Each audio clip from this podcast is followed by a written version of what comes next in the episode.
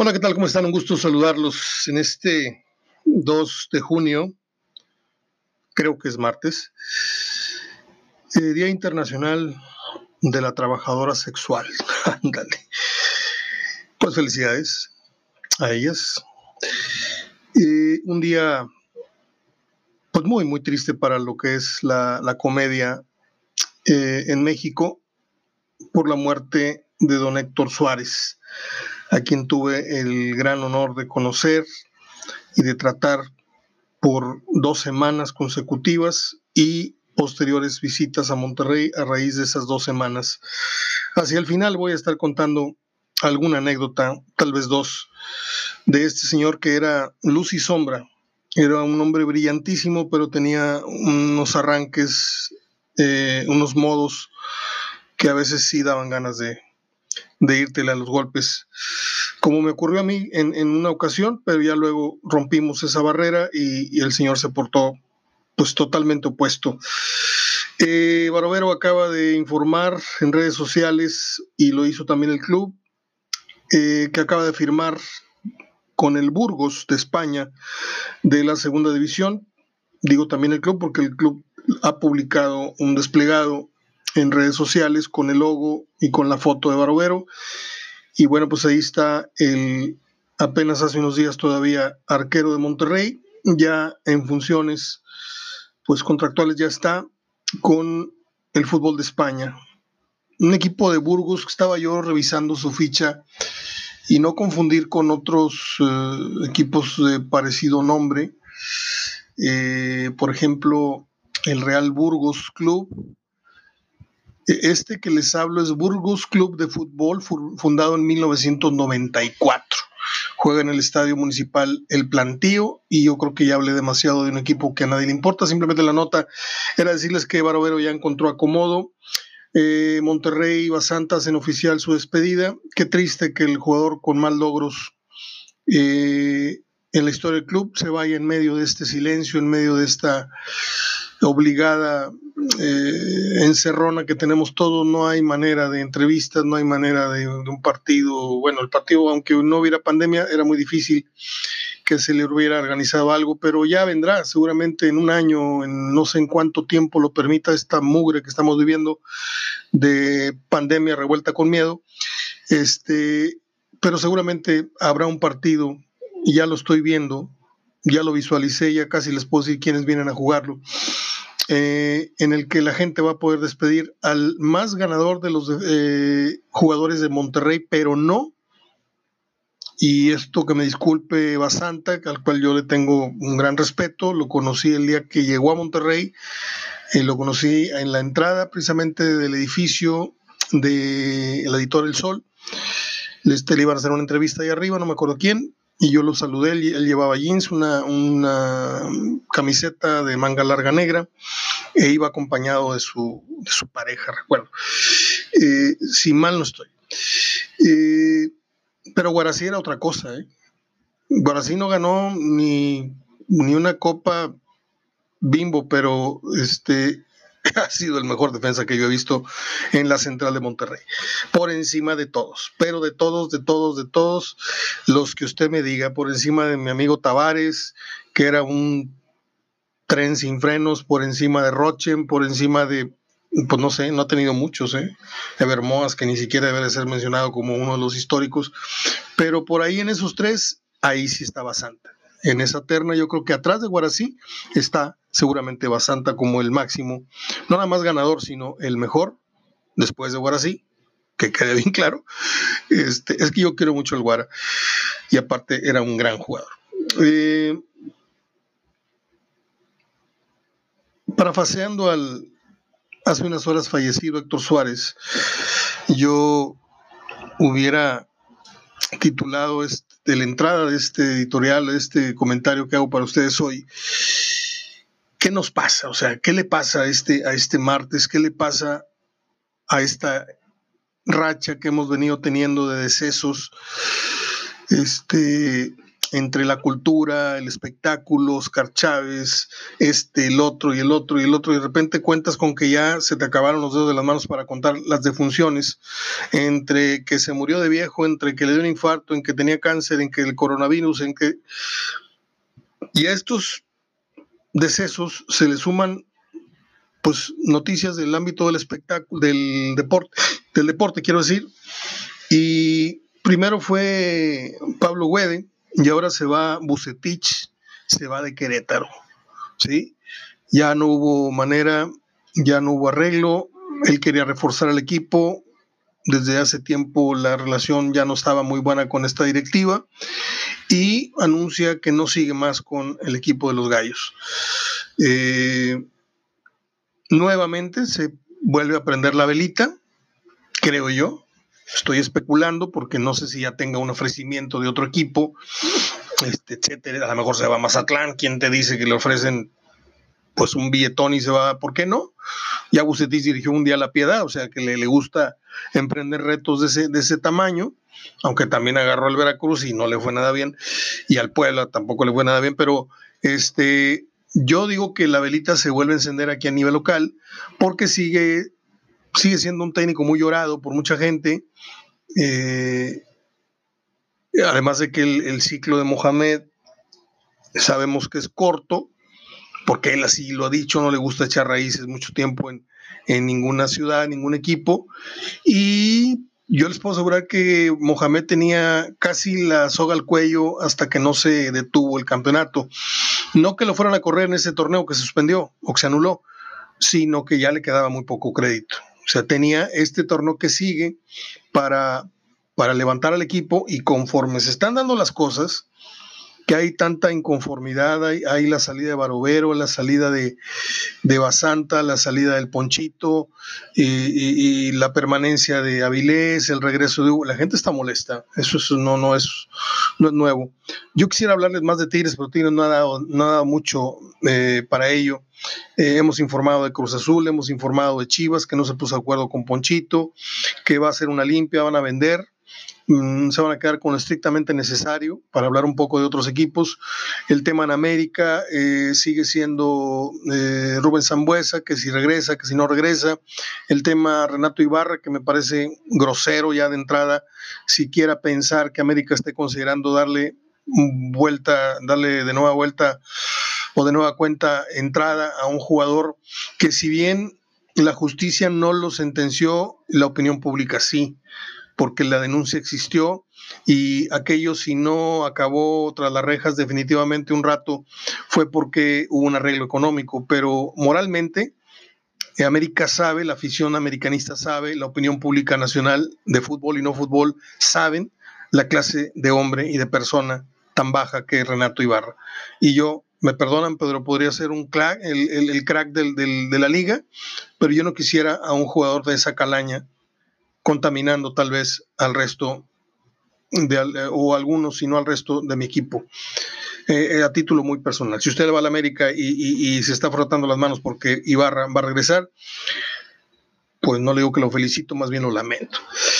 Eh, Pablo Barrera interesa a los Bravos de Ciudad Juárez. Y volviendo al tema Bucetich, él aquí tiene su residencia, vive a cosa de 10 minutos de aquí donde estoy. La última vez que tomé café con él, hace muchos años, no, no, no fue la, última vez que tomé café con él, pero no fue la última vez que lo vi. Estábamos en, aquí en Plaza San Agustín, de repente me dice, Mario, ¿tienes algo que hacer? Digo, no. Si me acompañas para enseñarte mi casa, la estoy remodelando, la estoy construyendo, no me acuerdo qué me dijo, pero ya estaba habitada. Yo recuerdo que tardamos 45 minutos en recorrer su casa. Nada más con eso lo digo todo, la clase de, de, residencia que tiene de varios niveles, tiene un patio, tiene un gran asador, le di algunas ideas ahí para, porque a mí me gusta mucho lo que es la parrilla, entonces apenas estaba en construcción ciertas áreas, este, me abrió el cuarto de su hijo, todo tirado, calcetines para allá, calzones en el piso, hizo coraje, se puso a levantar, dijo, perdóname, qué, qué, qué pena, no pasa nada, y gran persona, Víctor. Aquí vive, yo no sé si vuelvo a hacer radio con Luis Miguel Salvador, este, en lo que se le acaba el 20 a Mohamed. a lo mejor pudiera ser el nuevo, el nuevo técnico o el de nuevo técnico Monterrey, de Monterrey. Yo no sé por qué tengo esa corazonada, que no es nada nuevo, yo sé que no estoy descubriendo el hilo negro, pero también les voy a recordar mi postura inicial al respecto. Yo creo que Bucetich dejó la vara muy alta, dejó su nombre muy en alto, y yo dudo mucho, ¿sí? Por posibilidades, por corazonada, por lo que usted quiera. En primer lugar, dudo mucho que tenga en sus filas, si es que llega a regresar, a un jugador tan desequilibrante y tan determinante como Suazo, que fue con todo respeto para Víctor, ¿eh? porque todos los técnicos tienen este, un jugador clave en sus éxitos, como lo, tiene Tuca en Guiñac, como lo tuvo este, Víctor en, en, caso de el Suazo, como lo tuvo tal vez Roca en el caso de Reynoso, como lo tuvo tal vez Cárdenas con dos o tres, Marín, etcétera, etcétera. Eh, yo no creo que sea buena idea para Víctor eh, bajar bajarse de ese pedestal donde lo tiene la historia y terminar corrido a mentadas de madre como corrieron un día a don Carlos Miloc, a don Carlos Miloc, bicampeón de liga, ¿sí? Con los Tigres. Y lo, yo recuerdo que estábamos narrando ese partido para Núcleo de Monterrey y lo corrió, no sé si eran 25, 30 mil, no estaba lleno el estadio, pero lo estaba goleando el Toluca por segundo partido consecutivo, le estaban metiendo tres o cuatro y empezó un grupito de estúpidos a gritar, venga su madre, mi y todo el estadio empezó a gritar y a mentarle la madre. Y yo no recuerdo una estampa tan triste de don Carlos Miló como verlo atravesar la cancha con la cabeza agachada, ¿sí? Agachada, cuando don Carlos Miló, que era bravo, era el que levantaba el puño y era el que regresaba las mentadas en otras ocasiones, esta vez iba triste, iba dolido, y así se fue de la dirección técnica y así se fue de Tigres, ¿eh? porque aunque haya seguido ahí en la sillita, en la sombrita, bajo, bajo el árbol, eh, honoríficamente trabajando, eh, don, Carlos se fue muy resentido, se los digo. Yo hablaba con él por teléfono periódicamente, cada tres, cuatro meses. Mi mamá me decía, háblale a don Carlos para saludarlo. A él a don Carlos, porque don Carlos tuvo la gran atención de estar tres, cuatro horas al lado del féretro de mi papá cuando lo velaron, cosa que muchos rayados no saben. como el estúpido este de que me escribió el otro día un comentario muy desagradable en, el blog, un americanista. Este, no digo su nombre porque luego se va a ofender. Fíjense que estuve viendo la televisión la otra noche y me topé. Yo, de los canales deportivos, estos nocturnos, yo el que menos veo es tu DN. Y lo digo respetuosamente, ¿sí? No voy a hablar mal de nadie. No me gusta y decir no me gusta no significa estar ofendiendo o, agrediendo a nadie. No me gusta este, el muchacho este Farías, me, lastima los oídos y me, le hace daño a la retina para que está viendo a Capulina. Ahí sí lo, insulté. Este, Paco Villa también me parece una mentada de madre a los oídos, a los míos, no sé, a los suyos. Entonces, es el, es el canal el que, el que menos consulto y menos cuando hay mesas de opinión, ¿eh? Viendo al niño este Berry que les digo que tiene voz así como de Pinky y cerebro, que me parece una mentada de madre que esté ahí porque no hizo un solo trabajo de reportero en su guapachosa vida, pero tiene un papá muy, muy pesado, don Jorge Berry. Este, y pues dijo, ahí tengo a mi hijo, por favor, acomódenlo como titular en una mesa de opinión y tú ves al chileno y ves al perro y ves a, Borja y se le quedan viendo como diciendo, ¿y este muchachito de dónde nos va a venir nosotros a, a contrapuntear, a preguntar cosas que sabemos de hace, cambiaba los pañales, güey, cuando yo, ¿me entienden? Entonces es un canal que yo poco, poco veo, ¿sí? Bueno, pues el otro día sapeando me encuentro con Ronaldinho cuadro hablando, entonces me quedé y estaba un exdirectivo de Querétaro que ahora es este comentarista con Raúl Orbañanos en radio y también forma parte ahí de la mesa de opinión. Y estaba Francisco Javier González, que es una, una monja para hablar de fútbol. A mí también no me cae muy bien porque es demasiada floritura, demasiada betún y adorno. Y o sea, son de estos baldanos de, tercera categoría que, que, de repente quieren surgir aquí en México. Este, pero la plática de, de, Ronaldinho era muy, muy buena. Si por ahí usted encuentra repetido este programa, porque los están reciclando, reciclando, reciclando, eh, porque está muy buena la, la, conversación de Ronaldinho, lo encuentras muy relajado, este, y encontré dos o tres pasajes muy interesantes. No se los platico para no quemarles, porque seguramente van a repetirlo en cualquier noche, por ahí de las 10 de la noche. Se llama Versus el programa.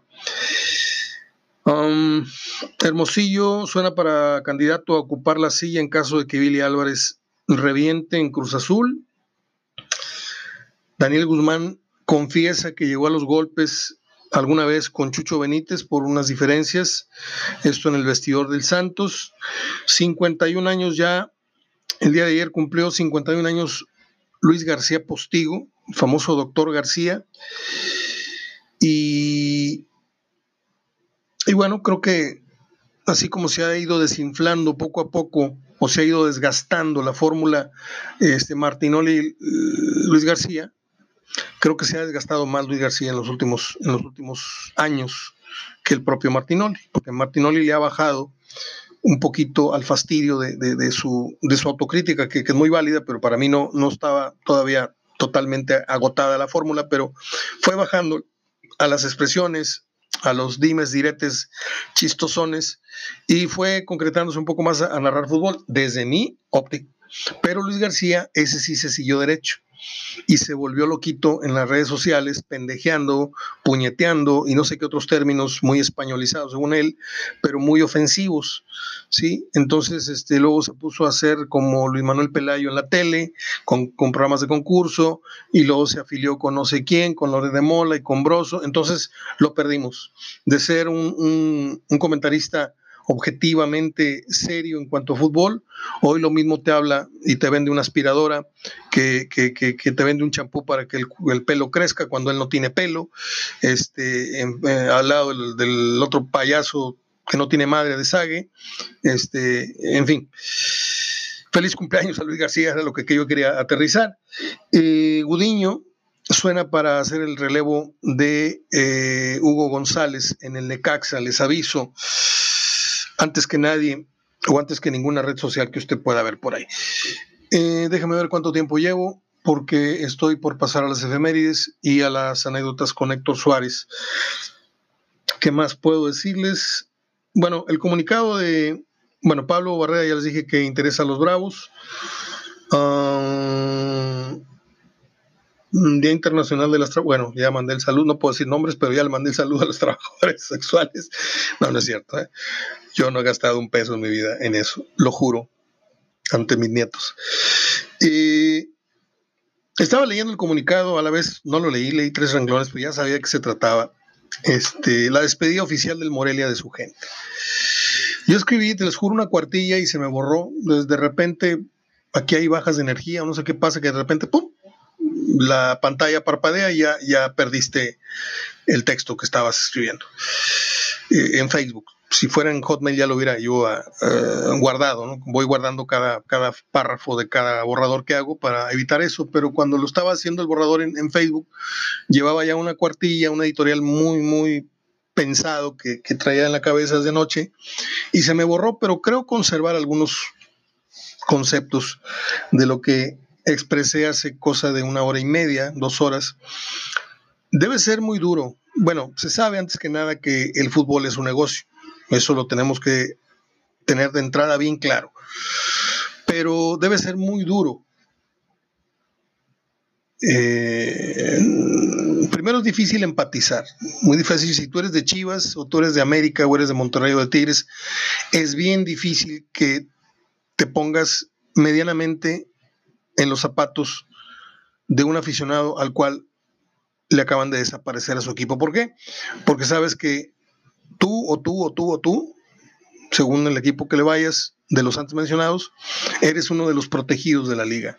Y que primero tiran el Estadio Azteca o la Catedral que a que desaparezca la franquicia de Chivas y se la lleven a Zacazonapan o que Monterrey se desaparezca y se lo lleven a jugar a, a, no sé, a Zacatecas o a no sé qué, a Tejeringo, no sé qué, cualquier pueblito de estos, es que hay, a lo mejor no, no Hay un pueblito, ¿no? Que se llama así, Tejeringo. Este, es muy difícil que nos pongamos en, en esa, que nos calcemos esos zapatos, pero yo trato de empatizar lo más que puedo. Y yo, si le fuera al Morelia desde hace 30 años, o le fuera al Morelia desde hace 15 años que nací, o que me llevó mi papá al fútbol desde los 5 años, y desde los 5 a los 25 le voy al Morelia y tengo las camisas de este y de este jugador, y tengo la, la la bufanda y tengo fotos y tengo revistas y compro el abono o no compro el abono, tengo boletos ahí archivados, tengo autógrafos, tengo camisetas firmadas, tengo revistas o tengo cuadernos y vas haciéndote de un historial que te va uniendo cada vez más a un equipo, ¿sí? Como yo cuando era niño, tenía mis libretas llenas de autógrafos, en este caso de, los Tigres de la segunda división y de Monterrey cuando, cuando estaba en primera. Ya luego los dos equipos me hicieron el favor de firmarme algunas cosas porque yo crecí amando el fútbol antes que a ningún equipo. Eh, y de pronto despiertas siendo seguidor del Morelia y te encuentras con que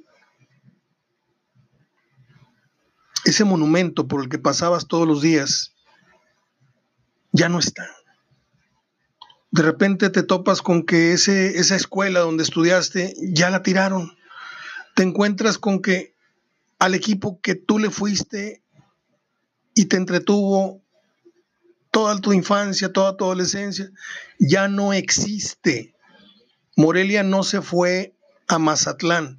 Morelia dejó de existir y pues todas las sillas y todo el mobiliario y todo el personal ahora ya no es Morelia, ahora es Mazatlán. ¿Sí? ¿Y dónde queda? ¿Dónde, ¿A dónde guardas tanto cariño? ¿Qué haces con esa desesperación? O sea, de pronto toma todo un, un sentido como que fue una farsa. Estuve queriendo y apoyando algo que ya no existe te quedan los recuerdos como un testimonio de que alguna vez hubo un equipo al que adoraste por Alex, por el Fantasma Figueroa, por Verdirame, por Mario Díaz, por, eh, eh, ¿cómo se llamaba aquel chaparrito? Se me, se me acaba de olvidar su nombre, que era muy borrachín. Este, tantos jugadores que Comiso, que el Flaco Gómez, que este, que el otro, Horacio Rocha, este, Humberto Ron, el sobrino Guerrero, el este, el otro, Alex, por supuesto, dije. Y dices tú, estos son como de una tribu extinta, esos son como esos libros de historia que dicen, alguna vez aquí en estas tierras eh, estuvieron los mexicas, y tú sales a la calle y no ves nada, dices tú, ¿dónde? No, pues ya no están porque esos existieron, pero ya no están. ¿Sí? Es un gran error del fútbol mexicano matar las tradiciones. Pero en negocios los sentimientos no, no, no juegan. Tú te sientas en una mesa de negocios y pues le han cortado la cabeza a grandes comunicadores a pesar de tener un gran nombre, una gran trayectoria. ¿Por qué? Porque ya no vendes, la gente ya no te ve, la gente ya no te quiere, la gente ya no te cree. Aunque a López Dóriga le han probado muchas cosas y tiene 700 mil seguidores y millones de, gente que lo sigue leyendo y lo sigue escuchando. Es cosa que yo no puedo creer. Y por eso luego entiendo por qué está el país como está. ¿Sí? Si te están mintiendo en tu cara, si el tipo está comprobado que ha recibido millones y millones, tiene 500 millones de dólares de todas las moches que han recibido los presidentes y le sigues dando tu confianza en, en, en materia de opinión, en fin. Descanse en paz el Morelia. Yo solamente quise ejemplificar, hacerlo sentir siquiera tantito cerca del sentimiento que ha de tener ahorita el seguidor de Morelia, que no porque sea Morelia son aficionados de cuarta, ¿eh? son iguales que el de Chivas, iguales que el de Monterrey, igual que el de Tigres, igual que el de América, son aficionados a su equipo, independientemente del nivel socioeconómico que, que se maneje por allá o que campee por allá. Sí, porque somos muy dados a, ay, pobrecito el negro que mataron allá. Acá, acá somos igual de racistas, ¿eh? No nos hagamos güeyes.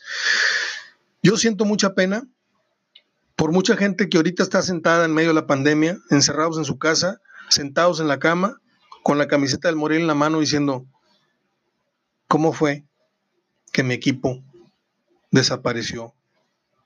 Y yo no sé si pude hacer o no pude hacer algo. Porque le voy a decir algo. Las entradas en Morelia no eran las más malas en este torneo. Estaba en el décimo lugar y no son 10 los equipos que conforman la liga. ¿eh? Estaba en un, en un, tenía al momento se cerró la jornada 10, yo no sé cuántos partidos llevaba local, pero le conté 100 mil asistentes. 100 mil, pon tú 20 mil por partido, a lo mejor fueron 6, pero andaba en 100 mil, ¿sí? Hasta hace poco, América y Cruz Azul no te metían 100 mil en cinco partidos, ¿eh? Se los digo.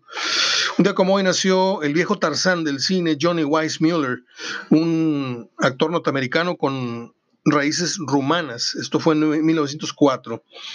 Eh, en 1941 nació el gran baterista de los Rolling Stones, Charlie Watts.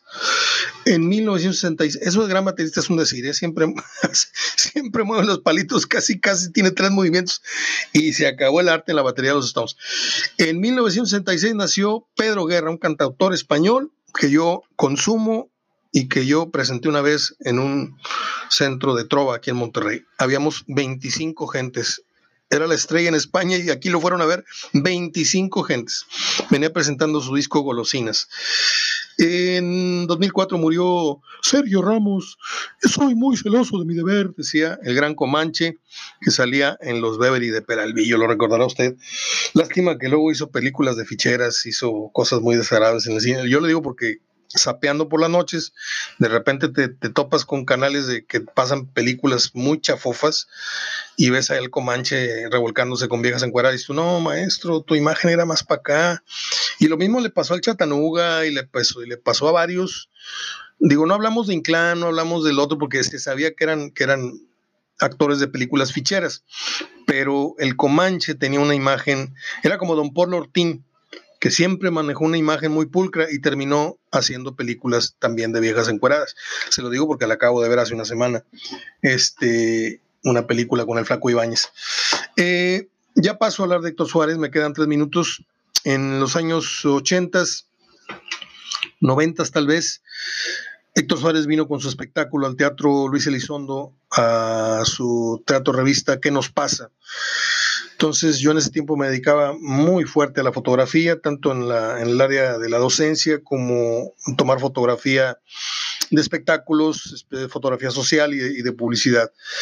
Y pedí permiso en el Teatro Luis Elizondo y me dieron la oportunidad de por ahí estar en las filas principales adelante tomándole fotos con, con el telefoto, con el, el gran angular, etcétera y le hice unas muy buenas fotos a Héctor Suárez. Modesta parte. A ver si las encuentro ahorita. Por ahí tengo los juegos que le regalé. Y rápido se acabó la función del viernes. Al sábado en la mañana ya estaba yo en Fotofase, eh, un laboratorio de fotógrafos profesionales. Y a las dos horas ya me estaban entregando las ampliaciones. Tamaño 8 x 10, 11 x 14.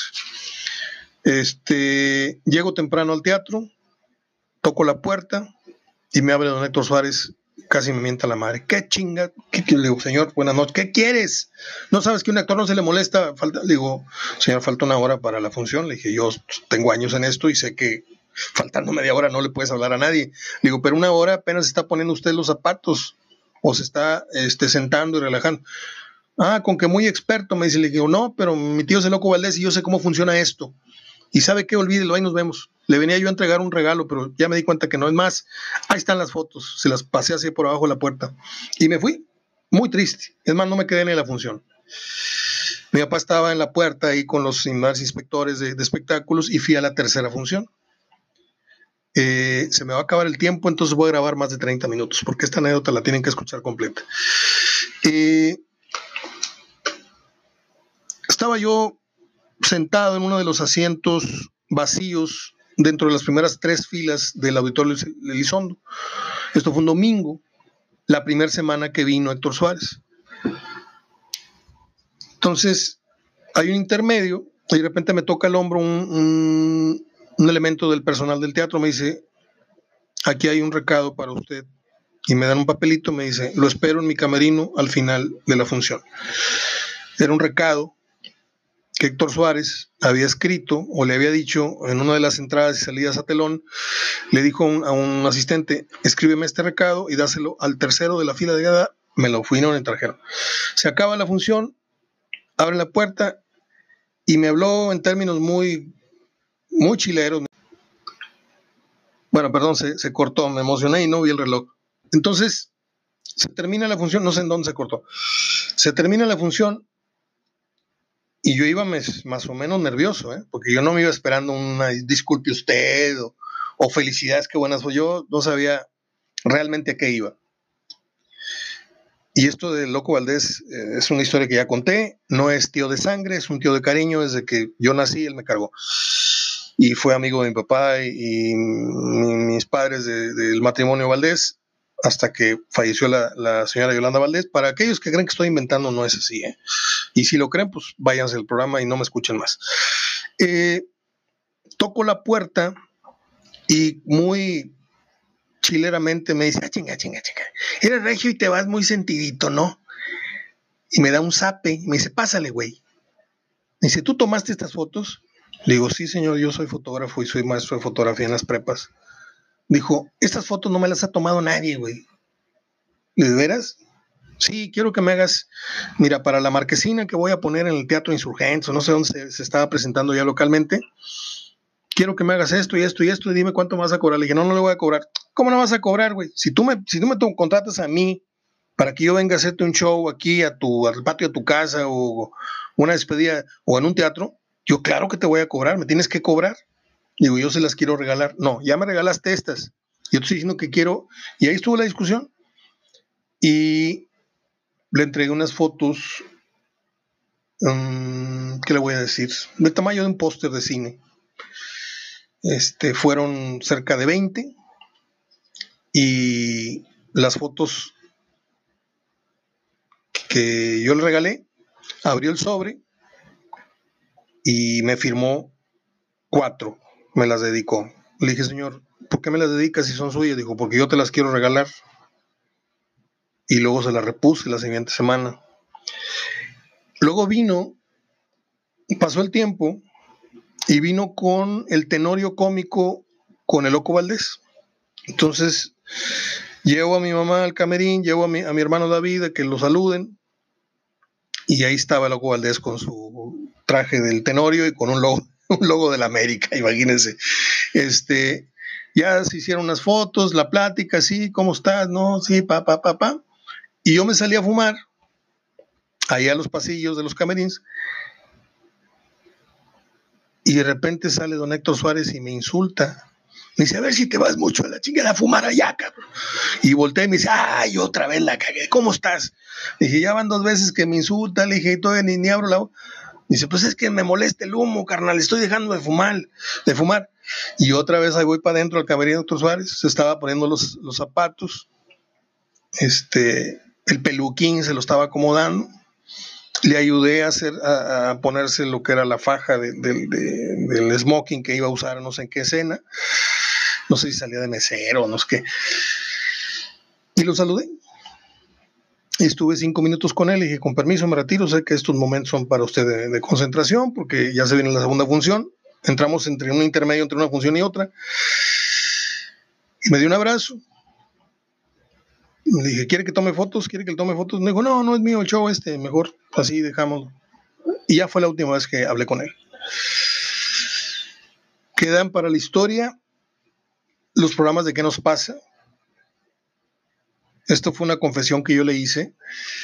Tengo una caja de medianas dimensiones, como con unos, para no exagerarles, son unos 50 videocassettes de 6. La capacidad del videocassette puede ser de 2, 4, 6, 8 horas, ¿no? Todos están llenos de programas de qué nos pasa. Aquí el programa que nos pasa era una religión, al menos para mí. A mi hermano le gustaba, mi papá le daba mucha risa, mis hermanos estaban chicos, luego crecieron este, y le empezaron a encontrar gusto, mi hermano David sobre todo. Y los personajes de qué nos pasa, el venía o viene, este, qué nos pasa mis polainas, obviamente el destroyer, obviamente el no hay, eh, el otro justo verdad, eh, doña Zoila, tantos y tantos personajes tan buenos que hizo Héctor Suárez, que no solamente eran divertidos, te dejaba entrever un mensaje en donde quería que dejáramos de ser corruptos, quería que dejáramos de ser mediocres, quería que dejáramos de ser ese mexicano que se ha dejado pisar por tantos y tantos y tantos años. Héctor Suárez apoyó a ojos cerrados al actual presidente y hasta hace poco le dijo públicamente y le expresó su decepción. Ese Héctor Suárez, ese no estaba casado con, con que era priista y luego no es. No, no, no, no. Él se decepcionó de anteriores presidencias y todo y creyó en este y luego le manifestó su, su decepción. Este, yo les voy a recomendar que vean la película Las Fuerzas Vivas.